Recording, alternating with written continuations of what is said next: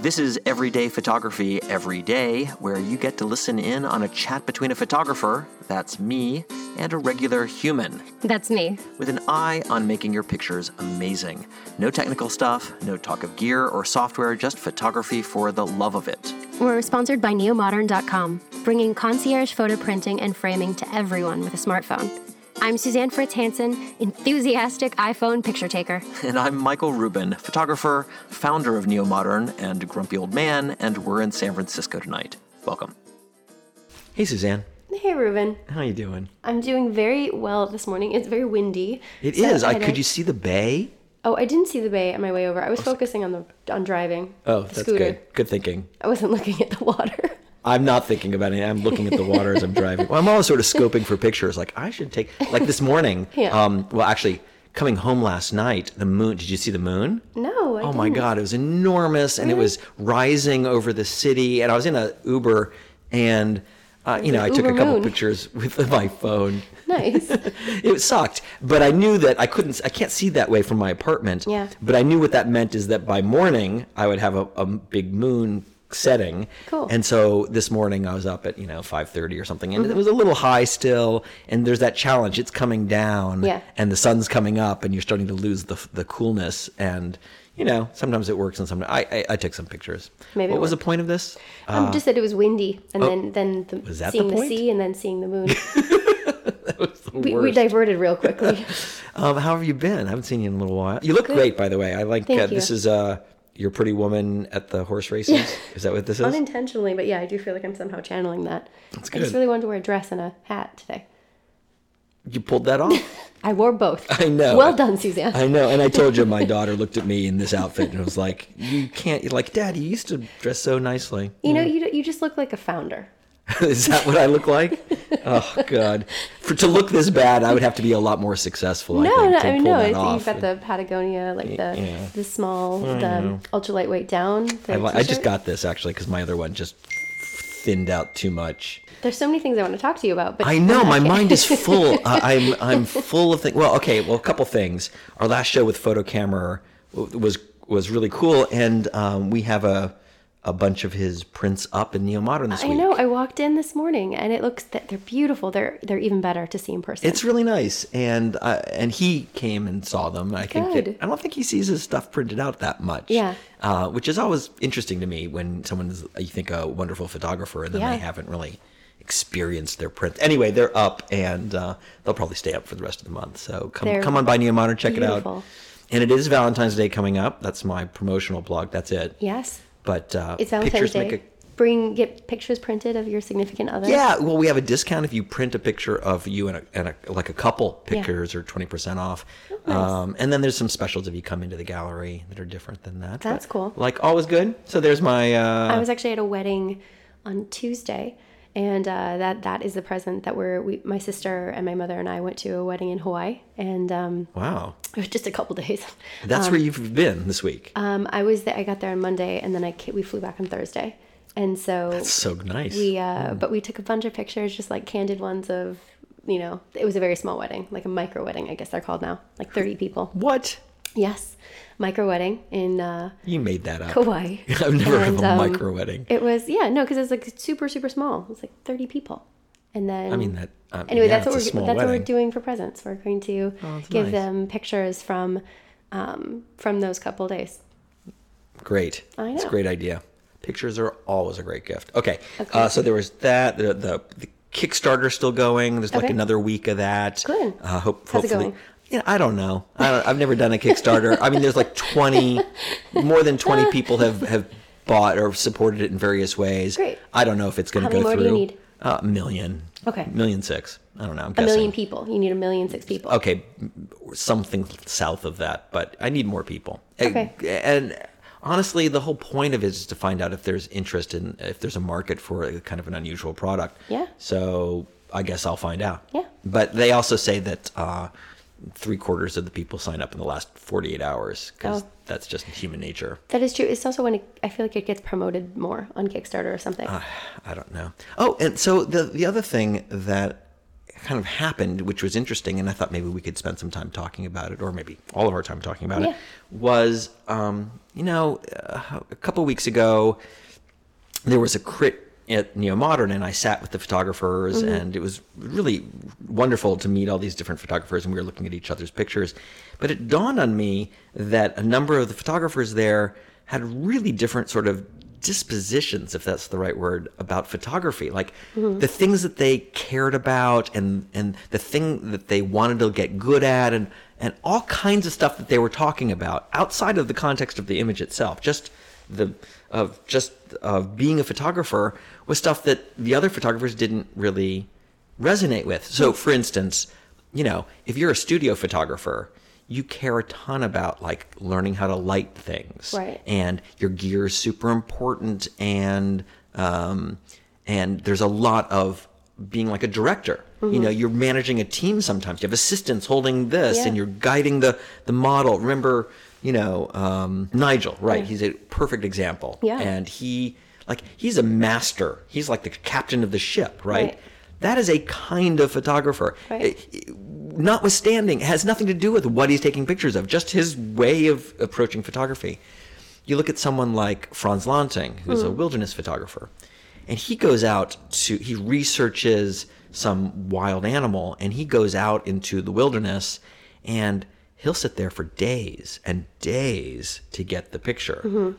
That is very different from Nigel. That's very different from me. And then you have someone like Cartier-Bresson or uh, or lots of street photographers or photojournalists who are walking around. They're not telling anyone to stand there. They're not setting up lights. They have no assistants. Right. That is a, com- a third complete. So Yeah. okay, so I was looking at these these various dispositions. It uh, at first I kind of broke it down and I and into what was four, then five, then I came up with kind of six different sort of photographers, Mm-hmm. and I wrote it down and I posted it on my Medium. And I, no one follows me on Medium, so Yeah. it was it seemed like a safe thing to do. Right. And maybe twenty people saw it. But Petapixel, which Yeah. is a big blog, uh, photographers blog, saw it, and they asked if they could repost it. Yeah. And uh, I had pictures that I was using sort of illegally. I just Mm-hmm. grabbed friends' pictures, and uh, for the, I didn't think anyone was going to even see this anyway, and I and so I was kind of running it up a flagpole. Right. But the minute Petapixel saw it, I mean, you it, gave him credit. You were giving. I gave them him credit, but I didn't go and get permissions. Right. And in many cases, you know, for an Ansel Adams picture, you need to, you know, get permission from the Ansel Adams Fair. estate, Fair. right? So, and I wasn't doing that. Um, even though I, I wanted to illustrate these different types with the kinds of some of the, the pictures and some of the photographers. Anyway, Petapixel picked it up, posted it in their world, and in 24 hours it had thousands of shares, not views, shares, Wow. which I'd never seen before, Yeah. and it had been seen hundreds of thousands of times. I've read it. It's, And you read it. It's very good. I, I think what's interesting is you've done a great job at sort of breaking it down. I mean, I love like the hunter gatherer kind of metaphor, the explorer metaphor, and there's you've done a really nice job, and maybe we can just list them here. You've already done kind of a, a great paraphrasing of it, but um, how how you've sort of taken these six. I, I liked the follow up piece of the article too, which was uh, I, I'm actually forgetting your friend's name, not Carl's. It was Oh, Chris. Chris. Chris had actually been on our show. Yes, yeah, that's right. Yes, yes. Um, but I, uh, but how he was trying to align it with sort of psychologically, where do you fall on like the Myers Briggs, and how does that align? I think that would be really interesting. I'm curious to see kind of where you fall within the six. Well, it was a funny thing. I mean, I, I was also interested in the trolling that was going on in the comment thread. There was lots and Oh, lots of I comments. didn't read any of the- And, and I'm just, you know, I, I, I know they tell you not to look at trolling stuff, and I, I'm, it's impossible for me to ignore it. I mean, I, I've, I've come to ignore it now, but like that in the first moments where someone's like, "Don't put me in a bucket." Like photographers, I'm all these things. And it's like, Yeah. you know what? Shut up. I Yeah. don't care. You know, whatever. But the thing that Chris got me to think about was I, I was just sort of gestalting. Like I was Mm-hmm. looking at these photographers and thinking about what they were like, and it took um, it took his um, imploring me to think more un- about the underlying traits than Yeah. the sort of the set, the overarching categories. And so I, I kind of thought about well, okay, so there's these traits like controlling this controlling things. Mm-hmm. You're either someone who likes to control all that stuff or doesn't like to control all this stuff. Uh, and I- you can say that people are sort of both, but I don't think so. I think people who are interested in photography either have this sort of OCD nature to make it the way they want to make it. Right. And other people are really like, let's see what I can see. Yeah. So that's a, like that's a continuum. Now I'm not saying you're one or the other. I'm saying it's a continuum. and Those are the extremes. But I think that uh, people who are studio photographers tend to be the controlling types. People who are are street photographers tend to be the non-controlling types. Yeah. Okay, that's so controlling was one. Preparation Yeah. is another kind of attribute. I don't do any preparation. Um, I don't want to do any preparation. It takes the fun out of it. To me, it's a spontaneous thing. But you know, if you're a wilderness photographer, you study up, right? So, uh, and that patience is a total thing. And I used to, I think we talked about it on the show that, um, you know, I said that uh, amateurs take pictures while they're walking, and pros will, you know, stop walking, and like experts will stop and sit down and like Wait you know, for it. Wait for it, right? And so that was an early version of me thinking that that's sort of one of those things. Mm-hmm. If you want to get better, sometimes you need to not be just walking while you're taking pictures. Right. That will will get better like that. Um, gear. You know, like some photographers are gearheads. It's like computer people sometimes Right. are gearheads, Right. right? And they own 50 lenses and tons of cameras and lots of gear. And then there's other people who could care less. Mm-hmm. Um, I, and I told you the joke, or the, uh, I told you that my dad, when I wanted a Hasselblad when I was a kid, Yeah. and he went and talked to Ansel Adams and came back, and I don't know that he really, Yeah. this is what Ansel said to him, but he came back and said, a great photographer can take a great picture with any camera, and a lousy photographer will take a lousy picture no matter how good their camera. Right. Therefore, you don't get a camera. Right. Right. Um, but that's I like that your dad just was like, "Oh, I'll go talk to Ansel." Ansel said, right. "Did you? Did you really? Did you really, or did you just come up with the answer that you wanted?" It's like one of those stories you tell kids, like the boogeyman will get you if you don't do something. Like Ansel says, you don't need another camera. it's like the boogeyman, Santa Claus, Ansel Adams, and the Tooth Fairy. I don't. they all hang out. what else? Oh, and then compositions. Mm-hmm. You know, and then that got me thinking about composition. And I always come back to composition work. And I and what I really realized what this list was about was the way a photographer approaches composition. Because some photographers don't care about composition uh, overtly and they can fix it in post. Right. You know, you just put all the elements where you want them. You're like a painter. Some photographers, like the studio photographers, aren't going to maybe fix it in post, but they're going to set it up exactly the way they want it. Right. Right. Well, it- and then it's like touch-ups or something. yeah, yeah, yeah. But compositionally, they're they're Mm-hmm. setting things up, and then there's this sort of in between of photographers who are just shooting out out the car window without looking, Right. all the way to real formal compositions where you set things up. Mm-hmm. Um, anyway, it was a, it, I really liked the response to the article, and I don't know. You, you looked at it. Do, where do you feel like you are? Like what, what your interest in photography? now you've got a phone. You were in Hawaii. Yeah, I think what's really interesting is I feel like I fall into like professionally, I'm much more the like the director. Like this is where this is what what this should be. Like like kind of the bigger vision and very directive. Um, whereas I think with photography, because it's not my field of expertise, that I'm much more minimal. I'm much more about um, kind of experimenting, kind of taking pictures on the fly. In fact, it's very hard.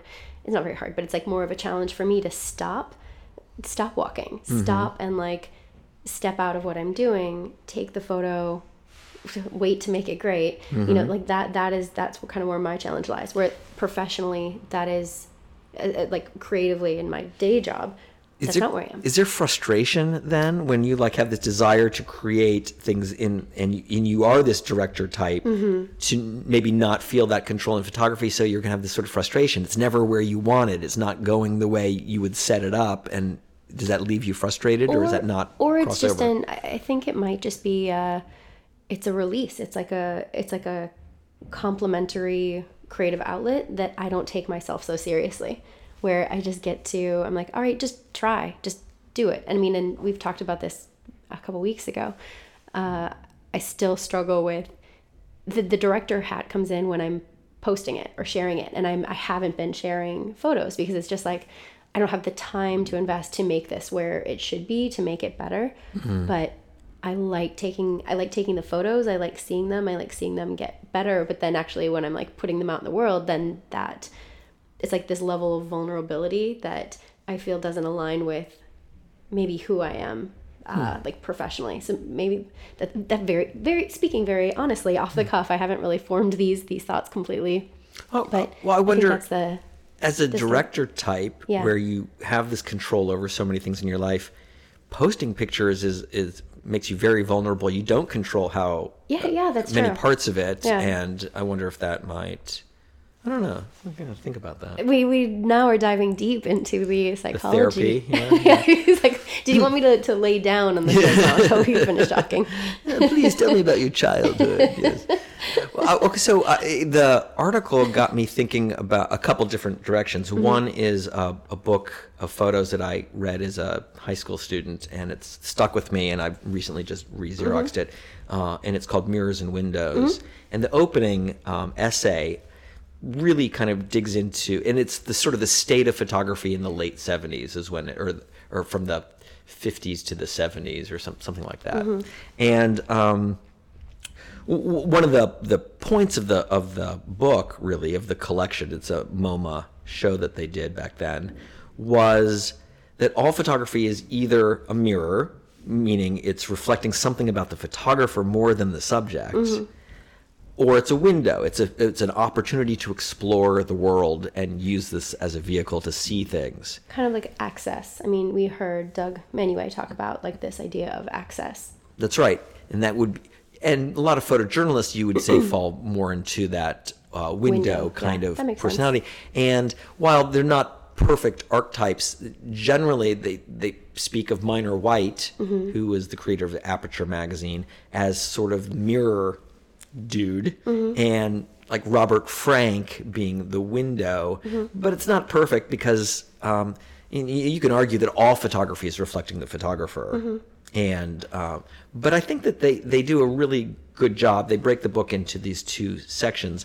But it got me thinking. kind of got you started for this article. Yeah, well, it got me thinking about it. Uh, uh, you know, of course, it's horrible to be sort of pigeonholed for what kind of photographer you are, but it's nice if it helps you think about photography. And the thing that it got me thinking about was, you know, painters. When you paint, and your mom was Yeah. a painter, right?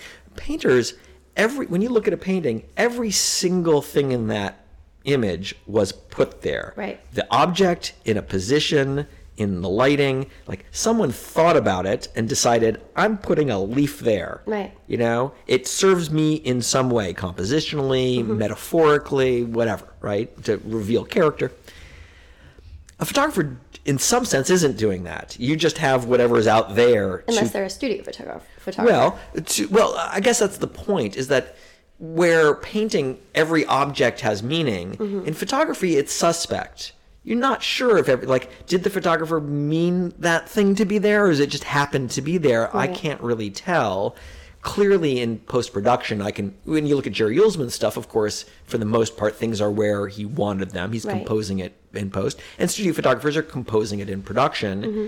But it made me think that composition, that when you compose a photograph, at some in some way, you're you're stating visually that you put things there, that they are there for a reason. It's not random that this picture looks like that. I made it look like that from my point of view, which is a, a version of a photographer taking that ownership the way a painter does, that I've actually placed these things there. And I think that the, the magic of photography is when you can compose beautifully, where these elements are harmonious and all that, but it doesn't feel heavy handed. Yeah. You know, and if you followed a rule in some way, it's it's just it's cloying. It's, it's just out there like this is structured, Right. And it feels like almost too gross. And where you want to be Too is obvious. yeah, like Fred Astaire dancing. You want to make it look effortless, Mm-hmm. Right. Like it just happened, and and yet it didn't just happen. Someone Mm-hmm. made it happen. And how do you tread that line between composing something that feels like it is natural, and not, um, but still harmonious in a way that it couldn't possibly have been just the way when I pull my camera out, it just doesn't look like that. So that's what got me thinking about the the way we compose naturally, and and of course sometimes you want it to look like you composed it because for for some other reason it's like highly composed. Right. You know, I have a very centered object and nothing around it. But I think that the composition, like, it, it, it's not that there is a rule of composition. It's just that you need it to have the right level of feeling the hand of the photographer in there that you choose. The, that each photographer chooses. Right. Each mm-hmm. photographer chooses how much, how obvious it is that mm-hmm. they've composed this picture for you. I, I don't know where I'm going with that. What, what actually? Well, where do you fall? I mean, we. I- where do you fall within the six? I really, I, I think that I'm the, I mean, I'm the hunter gatherer. I'm the Cartier Bresson. I mm-hmm. don't, I don't want to plan. I don't want to compose. I don't want to direct. I don't want gear. Mm-hmm. You know, and, and I think what happens if you plot all of those attributes. Well, sure, anybody could be any of them at any level, Right. but the truth is, I think people clump. If you're if you're a street photographer, you have a bunch of these attributes, and if you're a wilderness photographer, you have a bunch of those. And so, yeah, there's infinite permutation, not infinite, but you know, six factorial, maybe permutations of these things. And the log of six. What? I said the log of six. yeah, really. Uh, Just kidding. and, and so I think that um, I tend to want to have that experience of photography, very hands off. I, I want to witness the world. I want to see it unchanged and see if I can compose on the fly. That's the fun of it for me. Mm-hmm. Right. But that's not the fun of photography for everybody. Right. You know, sometimes you just want to be where that you saw this thing and, and document it and it's very pictorial and it's very exterior. Um, but the composition is Im- important to me, and the fun is if can you do it quickly. Yeah. You know, and if you can't do it quickly, the photographers of landscapes and still lifes, they do not need to compose quickly. Right. They have the same necessary skills of composition as a street photographer, but they can sit and stare at it and move around. The mountain isn't going anywhere. The bowl of fruit isn't going anywhere. The model, Right. for the most part, might not be going anywhere that is such a different thing than um, a photojournalist running, you know, in a war zone and composing this picture. Moment to moment. Yeah, and maybe it doesn't matter. You know, the journalist is just trying to document this information and give it back to people that they have the access to see, and they're showing us what it is. But they can take it one step farther by composing that image beautifully. That's what Sebastião Salgado uh, does so beautifully. His pictures are pure journalism, but off the rails kind of beautiful compositions, beautiful photographs. Um, I think what's interesting is, I mean, photography, you do have this immediacy that it is possible with this, uh, with the technology, where, especially with digital, even, but even when it was still, when people were still shooting film, it's, um, it's faster than a painting for all intents and purposes. But not everyone wants to take advantage of that immediacy. Like sometimes it is like, I want to craft this. I want to think of this like a painting. And whether it's taking a longer time in production to make sure that they're getting it just right, or being that explorer and they're making sure the light is falling on the mountain just how they need it, or they're being the kind of the the the pixel master and they're going to take the photo but then they're going to spend the time sort of painting it later mm-hmm. i i just find this kind of the spectrum of that really really interesting on how i guess it's almost like a cross what is it? A cross matrix um on like where people plot out. It'd be really interesting to sort of see it visually like a like an interactive sort of grid that you could that you could predict where people where you think people fall but then also have individuals that are taking photographs or there's some sort of algorithm to even populate where people might fall and then they could they could figure it out like if they agreed or if they didn't agree Well, I would love to build it into a software product Yeah. because that's the way I look at this stuff. it would be really fun. Uh,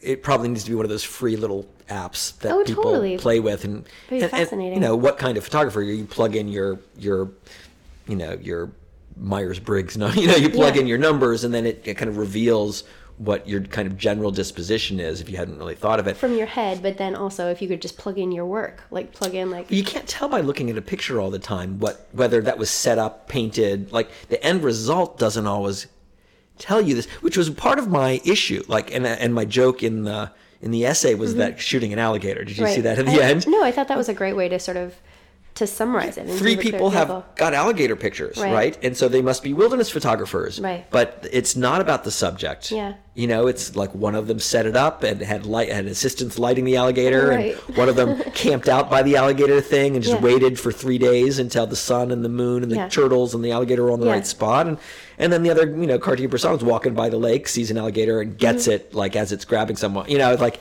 it's just Mm-hmm. and then very. the fourth person just takes any picture and then makes it what they want it that's right. be. I put an alligator in there. That's fine. Yeah.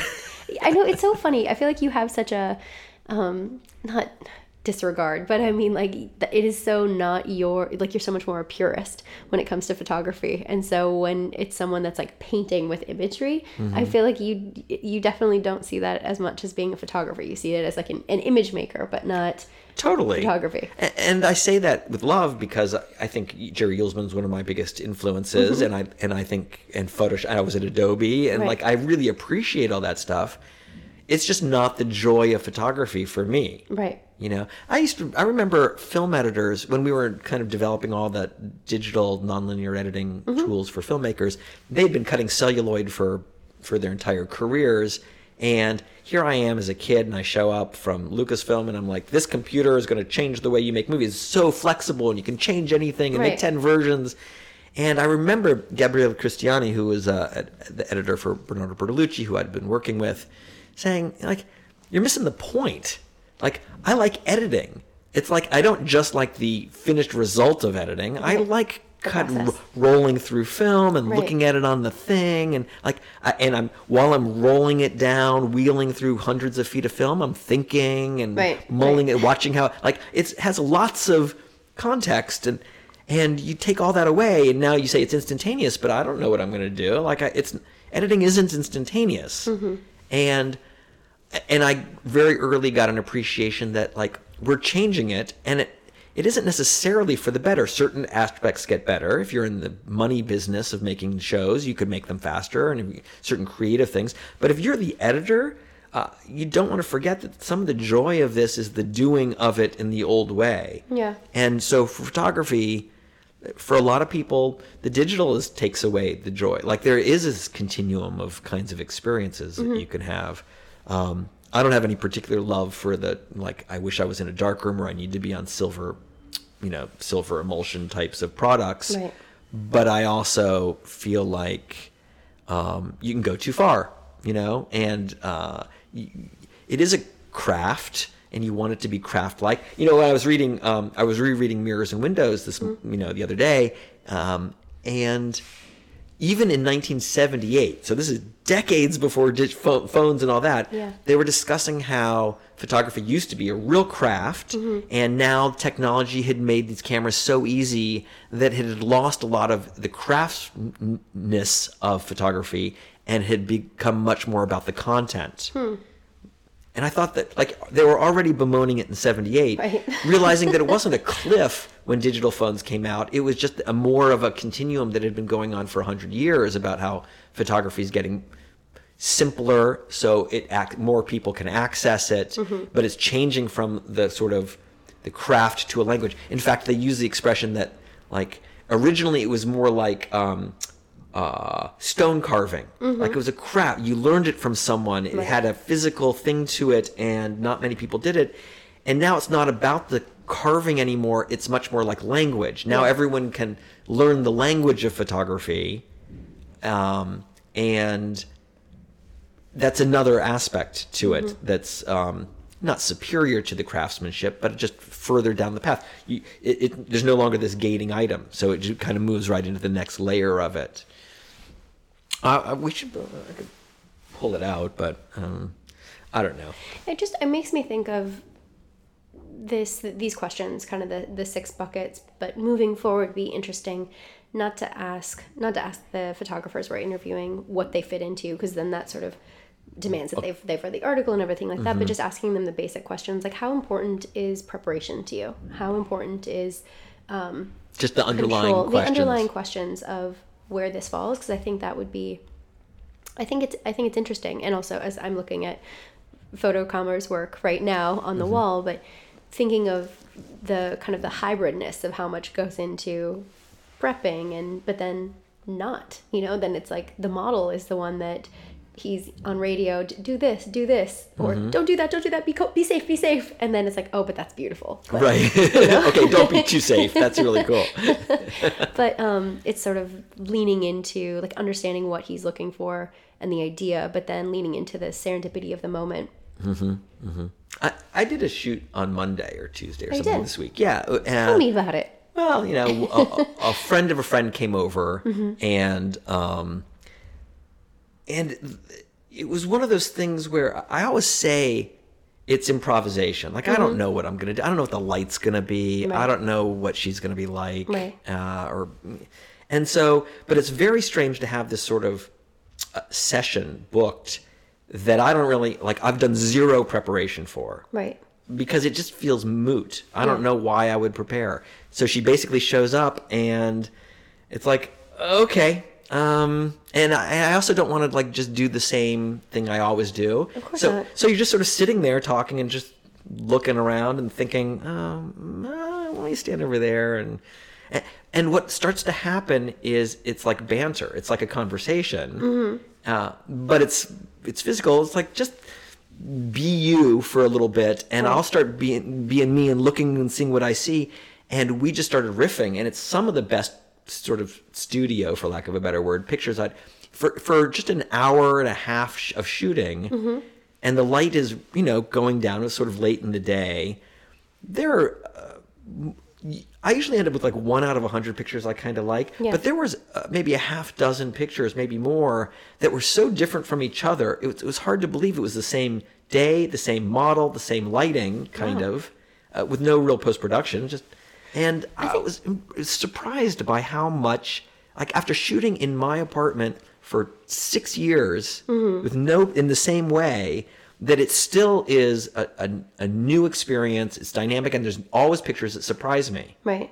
that's such a strange thing Well, I mean, so much has to do with honestly the just the connection between you two. Like you said, it's banter. Some conversations are banal and Mm. tiresome, and some are wow, that was really interesting. Like what is you know what a strange take on that, or like let's talk about that more.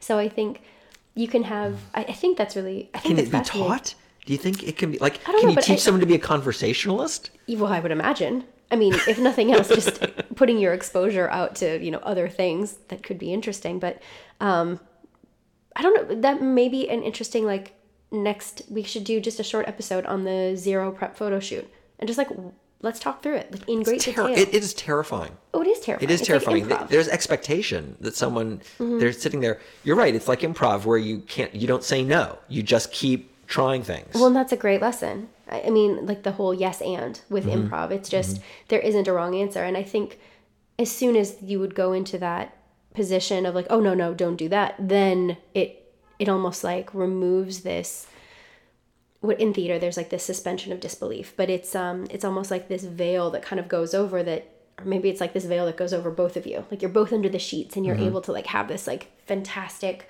um, imaginative world. It doesn't matter what's out there. But the moment that it's like, no, no, no, no, no, then you're like, oh, whoa. It's like someone rips that off and then the bright light of day comes in and then you're much more self-conscious of everything. I, I don't know. I really love that idea of like, yes, and like whatever you're doing. Cause especially if it's digital, there's no risk. There's nothing lost. It's, it's just totally true. keep going. but it is like I I did another shoot a couple days later, almost the same lighting, Right. And I could just feel like the, there are many nice pictures there too, Mm-hmm. but it didn't have nearly the level of uh, of um, sort of magical new new pictures for me. Should we talk about this as like a, a separate little Yeah, maybe. snippet? Yeah, yeah, yeah. We could do that next like, a- week. We could talk about like let's. I would love to. Like just a zero zero prep photo shoot and I'll ask you a lot of questions on what happened. Like Okay. from the moment she arrived, what was different? Okay, And then we okay. can compare and contrast because I think I think getting to the bottom of this would be really interesting not to the bottom of this, but I mean just mm. starting to There's talk no about this. There's no bottom. It's an unbottom. Well there are bottoms, that's a nude shoot. Was a really bad dad joke, Yeah, it? really. God. um, well, I wonder. If, I, I would recommend if you haven't seen. story. Yeah. Well, I'll take, take it back.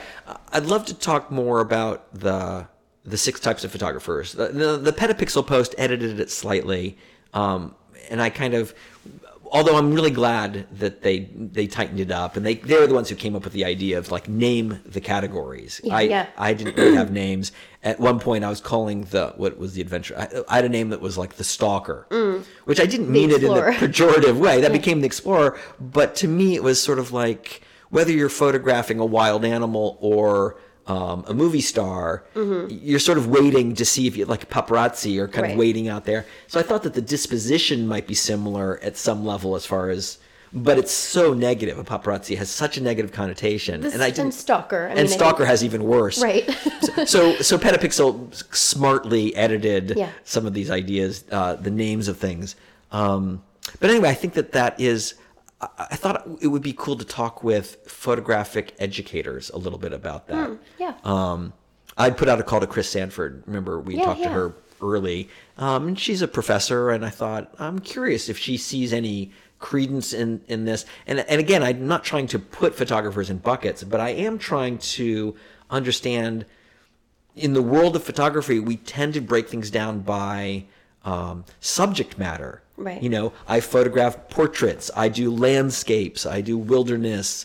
Uh, and I think that that's a- a way that you can break things up. But for me, and it's always hard, right? When you think, well, I shoot landscapes and portraits, you know, I do all that. Right. But my nature is kind of the same, whether I'm doing a landscape or a portrait. What is I- your approach? Yeah, Yeah. I'm not. I'm not planning it out that much. It's just, and so I thought that this might be another way to kind of think about what what kind of photographer you are, what you like about photography. I mean, sometimes photographers are broken up by the equipment they use. I'm a pinhole camera person, or I'm a Right. plastic camera, or I'm a large format.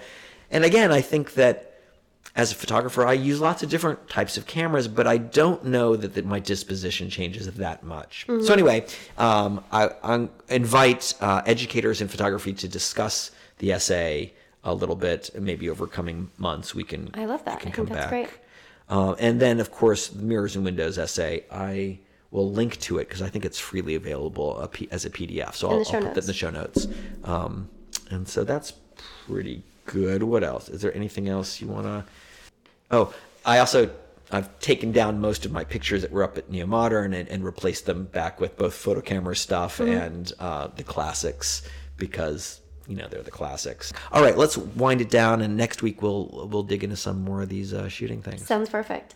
Well, our show is recorded and produced in San Francisco. Go to neomodern.com slash podcast to get show notes, see photos, and post comments. Leave reviews and ratings on iTunes or wherever you listen. And don't forget to subscribe. We get new listeners from you telling your friends and spreading the word. If you know someone who might get something from us, send them a link. Thank you to Mitchell Foreman for our theme music and all of you for hanging out with us. We appreciate your attention and hope we've given you some things to think about. Until next time.